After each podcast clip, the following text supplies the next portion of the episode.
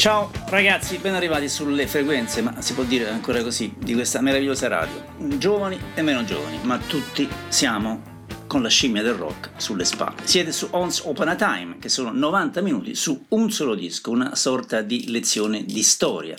Dunque, come al solito, ogni domenica pomeriggio, un'ora e mezzo passata sezionando un solo disco. Trasmissione molto differente da quella che curo il martedì um, Back to the Bone, li spazio tra vari brani sull'entusiasmo del momento che sembra un ragioniere, una sorta di topo da biblioteca, ruolo che non si confà esattamente a quello che sono o sono stato, ma ha un senso all'interno di questa meravigliosa radio web guidata da Maurizio Mazzotti, la nostra guida, il nostro vate. Vedo che sta ridendo sotto i baffi, ma peccato che non ce li abbia. Ma ho già detto queste cose a ogni inizio puntata, però se siete novizi in qualche modo devo farvi capire dove state, cosa sta succedendo e che cosa vi si prospetta. Dimenticavo, io sono Max Stefani, quindi pronti? Mettetevi rilassati sulla vostra poltrona, cacciate moglie e figli, chiudete la porta, cacciate il cane, spengete YouPorn che diventate sordi, allungate le gambe, stirate i piedi e pensate a quel genio che è stato Peter Green, purtroppo morto la scorsa estate mente e leader del Fleetwood Mac, ma soprattutto qualcuno così sensibile e profondo, così debole e vulnerabile che le sue canzoni sono sempre degli struggenti inni alla solitudine, agli amori traditi, ai dubbi esistenziali, a questo terribile bisogno d'amore che lo ha torturato per tutta la vita. Ora siamo a fine 1969, Peter ha molti dubbi in testa, è pur vero che hanno venduto nell'annata più dischi dei Beatles e degli Stones, ma questo fatto invece di rassicurarlo lo inquieta. La band comincia a stargli stretta, in soli due anni, dal giugno 67 al 69 sono successe tante cose, il successo, i tour americani, la conoscenza dell'LSD, l'incontro con altri musicisti, fossero Hendrix o Jerry Garcia o Don Alma, l'America, la conoscenza dei bluesmen di Chicago, i tour con B.B. King, ormai gli sta stretto il formato della canzone, il genere, il blues rock, il supporto, fosse il disco, il long play o il 45 che volete, e anche i compagni attorno. L'LSD gli ha espanso la mente, ma forse gliel'ha anche bruciata, dipende dai punti di vista. Inoltre c'è questa impossibilità di esprimere l'inesprimibile, questo tormento costante, un senso di vuoto interiore e la via di un possibile risanamento spirituale individuato nel messaggio di povertà di Gesù, con il conseguente bisogno di aiutare il prossimo devolvendo denaro e anche l'incapacità di adattarsi al ruolo di rockstar e per ultimo una famiglia che gli rema contro. Insomma, il povero Peter aveva un sacco di problemi. Già dagli ultimi concerti del 69 la band dilata dal vivo le canzoni anche a 20 minuti di durata, specialmente nel tour americano. Sono praticamente delle lunghe gemme di improvvisazioni pure che poi porteranno al free rock di The End of the Game. Dirà Peter Green nel 1999. Non era la pressione a rendermi la vita impossibile, un sacco di gente mi chiede ancora sempre questa cosa. Io dico solo ascoltate la canzone Showbiz Blues, è tutto lì, semplicemente non volevo essere un clown nel circo, ma Ascoltiamo la prima canzone che mi, seccata, mi si è seccata un po' la lingua. I 10 minuti di Bottoms Up che apre End of the Game.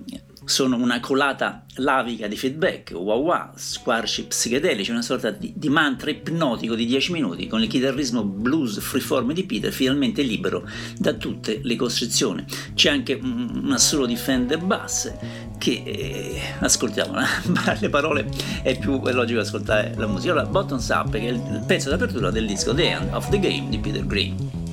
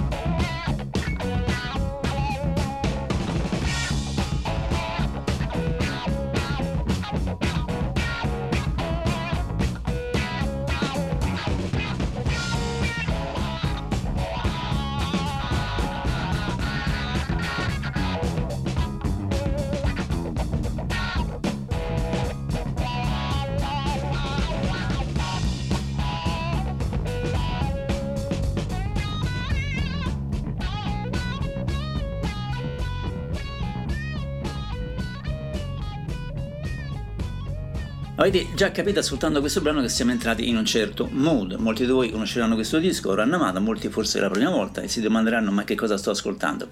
È comunque il disco di Peter Green solista, inciso nel giugno 1970, appena lasciati il Fleet Mac. Eh, esce a fine anno nella completa indifferenza della reprise, ovvero dell'etichetta discografica e dello stesso Green, durata 33 minuti.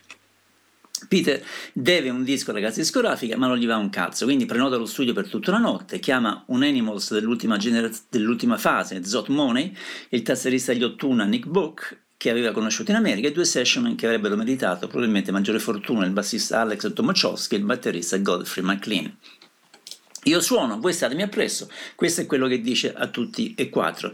Tutti si adeguano, come è già successo più o meno nelle registrazioni di Temple On l'anno prima, dove Green era già una sorta di Brian Wilson dei Beach Boys. Il risultato è un'eruzione di suoni difficilmente catalogabili. Ma sentiamo un secondo brano, la breve Timeless Time, un purissimo ambient tra, che ne so, tra Vivaldi e Robert Johnson dalle parti di In a Silent Way di Zaminul e Miles Davis, una vibrazione intima che sembra durare da una vita. Timeless Time.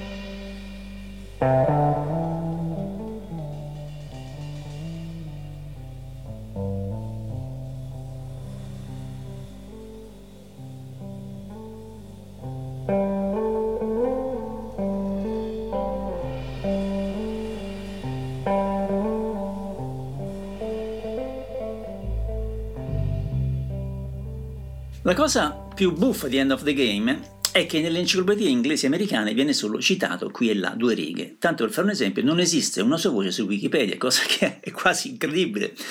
Insomma, solo da noi questo disco è considerato un capolavoro, forse merito sia mio che di Riccardo Bertoncelli, gli unici all'epoca, inizio anni 70, a battere per anni e anni ovunque scrivevamo su questo capolavoro.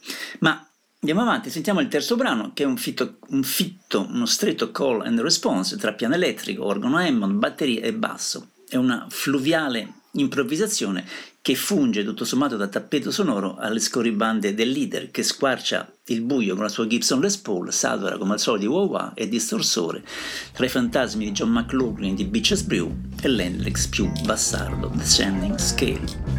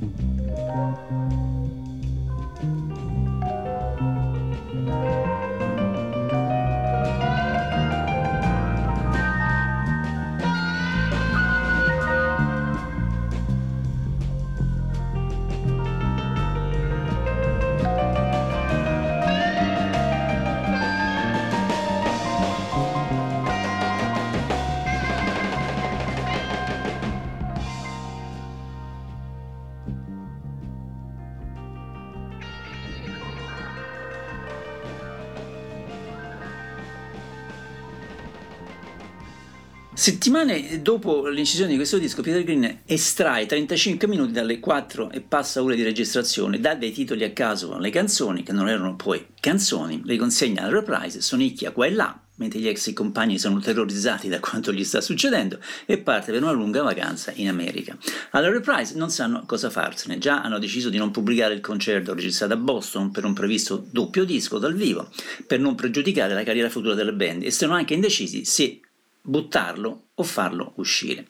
Il nome di Green è ancora tutto sommato caldo e quindi lo faranno ma senza nessuna promozione, del resto neanche a Green importa qualcosa. Ma andiamo avanti con, il quarto brano, si chiama Burnt Foot.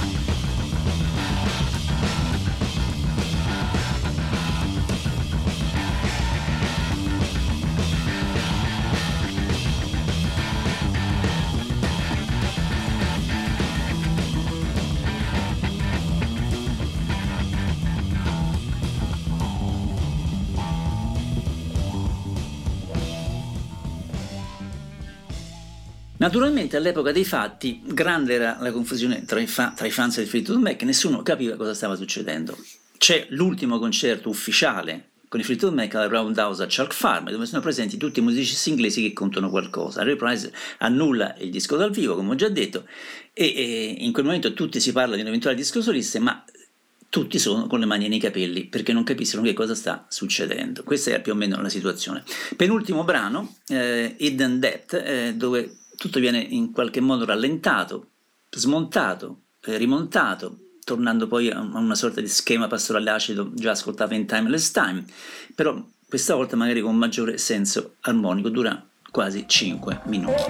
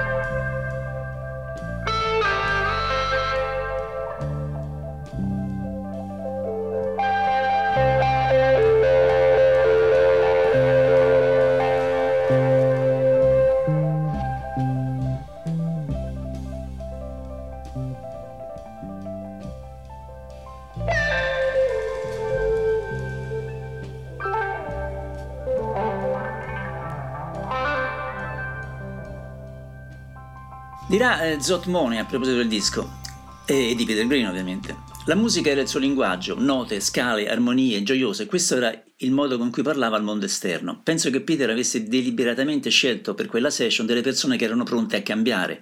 Arrivammo tutti intorno alle 10 di sera, facemmo due chiacchiere, quindi entrammo nel merito della questione. Improvvisammo per 20 minuti registrando, poi ci fermammo, altre due chiacchiere e poi di nuovo e poi di nuovo, punto.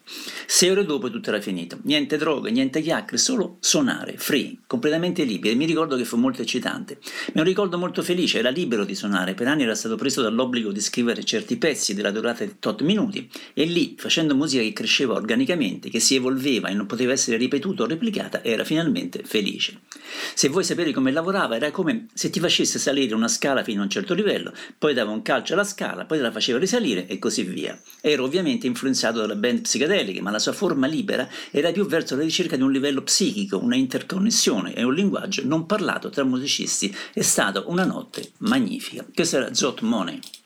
Ultimo brano del disco, quello che dà poi il titolo all'on playing, un'osanna alla paura, una sequenza di rantoli virtuosistici nel nome un testamento annunciato, l'anticipazione di un destino assurdo. Forse Rineva già intuiva che non sarebbe più uscito, che le voci del suo cervello non avrebbero mai spesso di urlare. I 5 minuti di The End of the Game.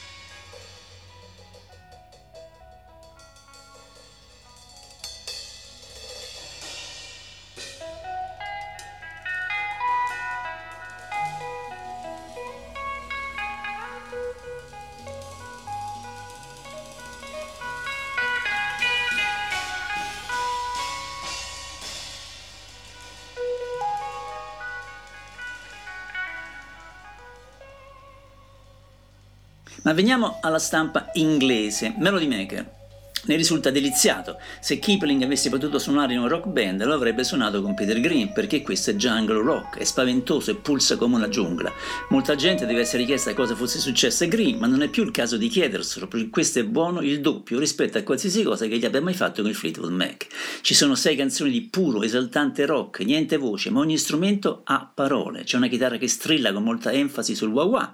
Peter raggiunge un tumulto tale che quasi sconvolge la mente. Questa è musica pericolosa alle volte non si riesce a recepire correttamente ciò che sta accadendo. Certamente uno degli album più preoccupanti dell'anno ed è un piacere sentire ancora Peter suonare in maniera eccellente, un trip da Mowgli. E arriviamo a qualche brano del periodo primavera 70. Esistono tre dischi dal vivo fondamentali per chi per i più mh, dentro la questione. Quello famoso a Boston, che poi è uscito ufficialmente solo pochi anni fa, ma soprattutto quello registrato a New Orleans eh, e quello già, già citato, registrato a Chuck Farm dove a stare attenti c'è dentro già The End of the Game, ma noi all'epoca non lo sapevamo, eravamo ai confini dell'impero, i giornali non arrivavano, le notizie neanche, quindi eravamo veramente all'oscuro di tutto. Vi faccio sentire adesso la versione live uh, a Chalk Farm di Merry Go Round.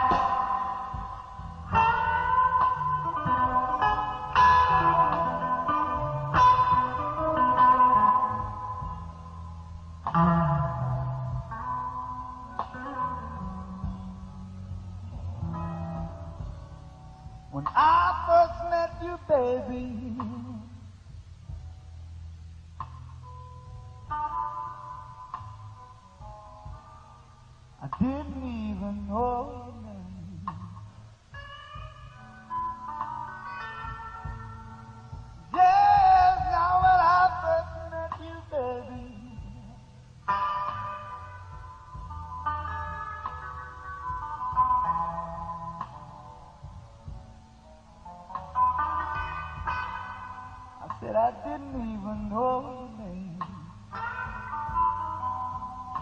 But I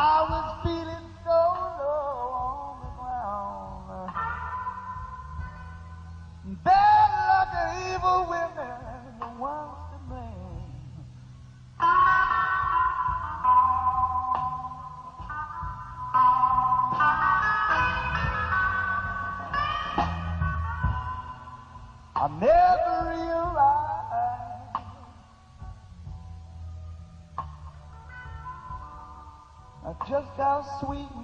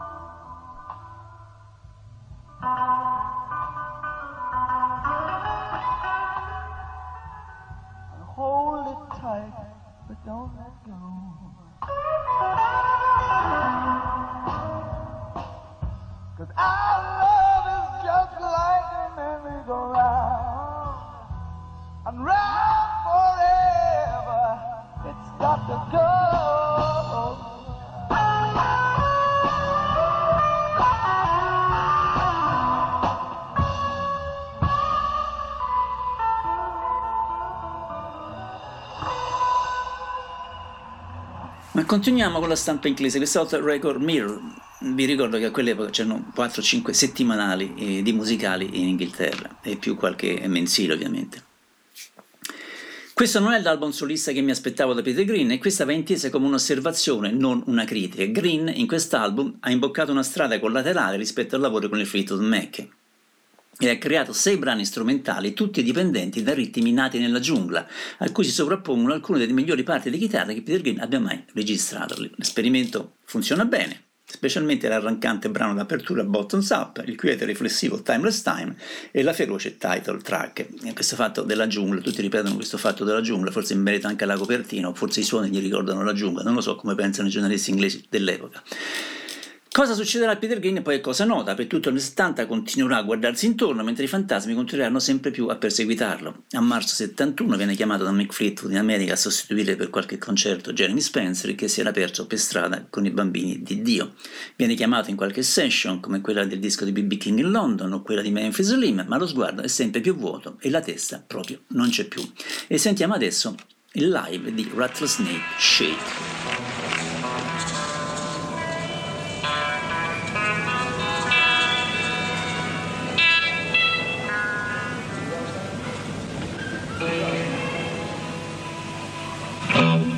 This is one. That was one actually from our from our very first LP, which was just called Fleetwood Mac. We're going to do one now from our new LP, which is called Then Play On, and this one's called Rattlesnake Shake. Baby, if you got the rock, I got to be your rocking horse. Never think you like the road that make me your dig and mold. You know you're shaking the world when it's time to crash. When I get home tonight, I guess I got to shake myself. You need some love, you must have the blues. And but the one thing a good man can do is do the shake. Rattlesnake shake.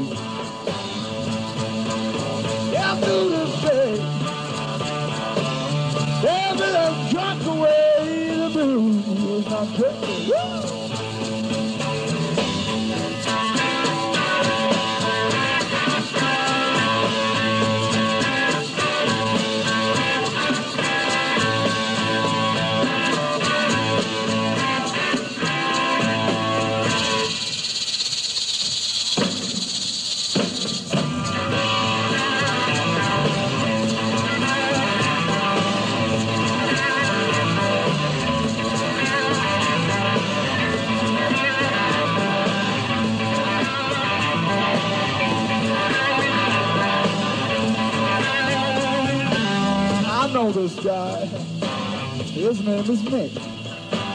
Now you don't care. He ain't got no chick. It do the shit. The rattlesnake shake. Yeah, do the shake. Baby, and drunk away the blues. I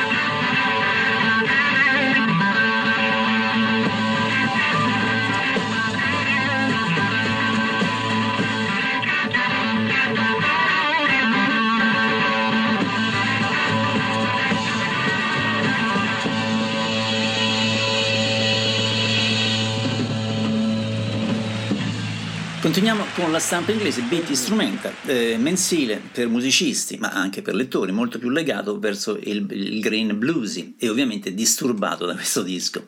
Eh, talvolta il diventare indipendenti può essere un errore, per quanto riguarda la musica di Peter Green è stata una catastrofe, persino la famosa tecnica chitarrista di Mr. Green non è molto in evidenza, sebbene vada detto che se si prende ogni singolo riff per conto proprio, allora forse ci sono uno o due buoni pezzi, insomma lo distrugge. Anche Disc, un altro dei settimanali, contrariato attribuisce all'album due stelle che è appena sufficiente. Green è senza dubbio un chitarrista di pregio, ma qui sembra essere in un vuoto, non fa dei passi in avanti, ma neanche peggiora, con, una, con un predominante senso di apatia. È una vergogna perché si ha la sensazione che ci, ci, ci si mettesse, ci mettesse la testa, pardon, potrebbe produrre qualcosa di meglio. Ma alla fine la domanda che continuiamo a farci tutti da 51 anni è sempre la stessa. Che fine hanno fatto le altre 4-5 ore di session dell'album? Con l'amico Mario Pirrone siamo arrivati a una conclusione. O stanno in un qualche cossetto della casa discografica, o sono stati persi, o sono nelle mani dell'ex moglie del manager Clifford Davis. Era una voce che è uscita fuori molte volte. Ora, l'anno scorso è uscita una nuova edizione del disco in CD, che però come bonus tracks contiene solo quattro canzoni uscite poi come singoli nel 71 e nel 72 e che poco c'entrano con End of the Game. Noi ci eravamo solo illusi, speravamo, ma poi è stata una delusione. Il problema sta nel fatto che Peter Green è un musicista di nicchia e anche se si trovassero chi ci investirebbe di soldi, non importava neanche lui al punto che non li ha mai cercati, ma ecco sempre adesso Charles fanno una versione di Black Magic Woman che ovviamente è stata poi ripresa e portata al successo da Santana, vabbè, non voglio sapere che ve lo dica a fare.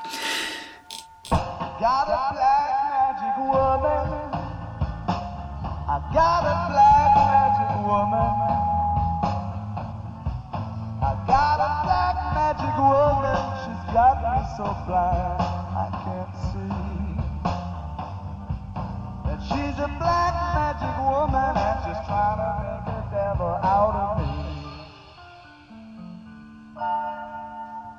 Don't turn your back on me, baby.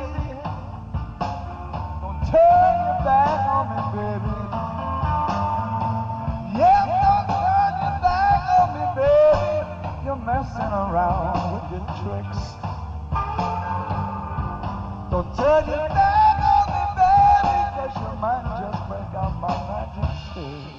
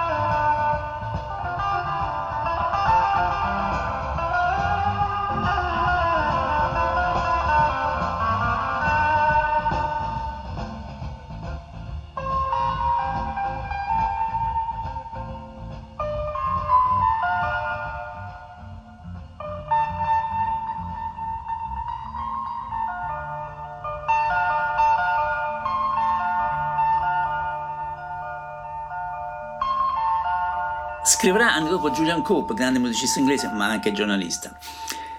E dunque, dicevo questo, eccolo qua. Allora, il disco era un addio perché non assomiglia a nessuna delle varie formazioni blues che Green aveva già suonato alla perfezione per anni. Reindirizzò la sua espressione musicale verso i livelli più profondi dell'improvvisazione dal vivo, aggrappata con le unghie e coi denti all'interno della linea che divide il jazz e l'hard free rock.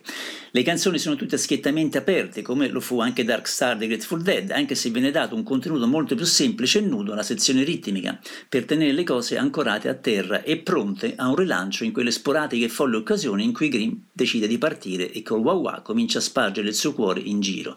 In più c'è anche una sua sapiente produzione e ciascuna canzone è magistralmente ordinata e pulita. Concordo esattamente con Julian Cope. Ascoltiamo adesso un altro brano perché le mie parole vi seccheranno e questa volta è la versione eh, dal vivo di The Green Manalishi.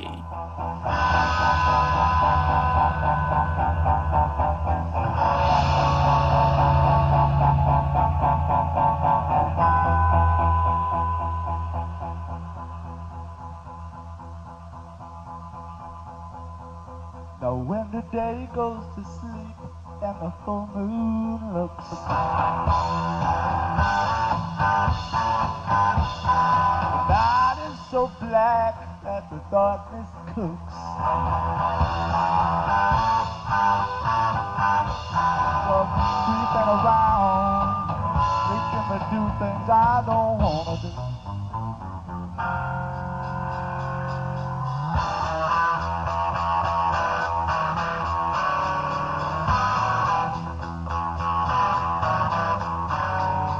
believe that you need my love so bad.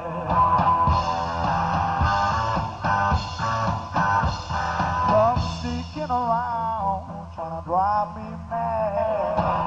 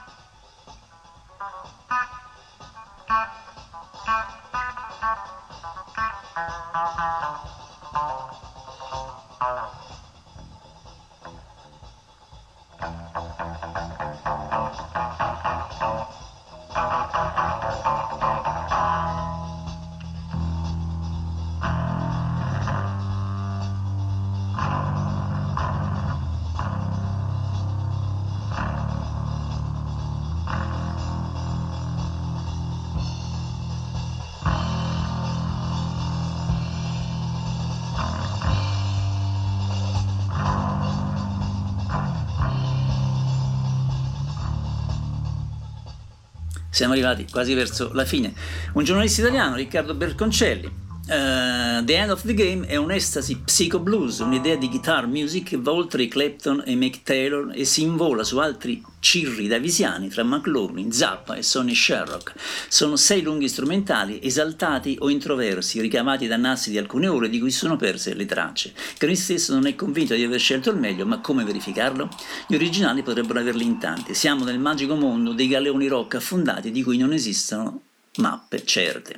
Con ogni probabilità in quei nassi si nasconde un tesoro. Viene facile giocare con il titolo di quell'album, fu davvero la fine del gioco per Greeny e i suoi candidi sogni, diventò un piccolo Sid Barrett, ma onore ai fan per non aver mai esagerato nell'amore e nel culto del mistero. C'è un'altra domanda che eh, esce fuori spesso e che molti si pongono. Tra Beaches Brew di Miles Davis e The End of the Game corre neanche un anno. Davis è dell'estate del 69. Come sarebbe venuto il disco di Miles Davis con Pete Green al posto di Jock McLaughlin? A saperlo. In ultimo il parere di un perplesso all'epoca eh, perplesso Mike Fleetwood. Mi pare che il disco di Peter sia una specie di cul-de-sac, non è una cattiva gemme, però mi pare più vera. Uh, però credo che non ci sia un punto di arrivo. Alcune canzoni sono buone, sembrano urla di animali selvatici, ma non mi dispiace l'uso che fa del wah wah. Voglio dire, Hendrix l'ha usato così bene che la gente ha paura di provarci, ma se si ha intenzione di fare qualcosa di diverso, qual è il problema? Vabbè, un colpo al cerchio, un colpo alla ponte. Certo, Mike Fleetwood era molto terrorizzato da quello che stava succedendo alla band e è logico che ce l'abbia un po' compito e poi nel futuro ha cambiato mm, opinione. The End of the Game venderà pochissimo, ma diventa un disco cult di cui ancora oggi si parla con rispetto e devozione. Non succede questo in America o in Inghilterra, dove viene tuttora completamente ignorato. All Music gli dà una stella su cinque, una brutta copia di Jimi Hendrix, e Robert Chris Gow scrive una pessima imitazione della quarta facciata di Live Dead. Comunque abbiamo ascoltato insieme un disco imperdibile che ogni amante dell'arte dovrebbe possedere e amare senza riserve. The Legend Lives On. Se non avete il vinile, cercate il CD, ho visto su Amazon, sta tra i 17 e i 20 euro. E siamo arrivati alla fine. Vi ricordo che potete ascoltare le 14, 14 precedenti puntate facendo un semplice clic sulla pagina web della radio nel programma Once Open a Time. Ci sono dischi di Cream, Tom Petty, Bob Seger, Lloyd Cole, Chicken Shack, Fleetwood Mac, Lena Skinner, Um, come si chiama? Ten Years After, ah, due dischi di John Mayer, insomma, cosa volete di più? Prossima settimana non lo so che faccio, probabilmente che ne so, Quicksilver, Messenger Service, Happy Trails, chissà, forse. Vi lascio con una delle outtakes della ristampa di The End of the Game, un brano del 71, quindi un anno dopo, uscito come singolo, quando Green è già ormai fuori come un balcone, ma è sempre fedele al, al dogma del suonare poco, percussioni e la sua chitarra sempre magica, tre minuti di lacrime, da ascoltare possibilmente a volume alto in cuffia, si chiama Heavy Heart. Un saluto a tutti, vi voglio bene, ciao ragazzi, continuate con questa radio.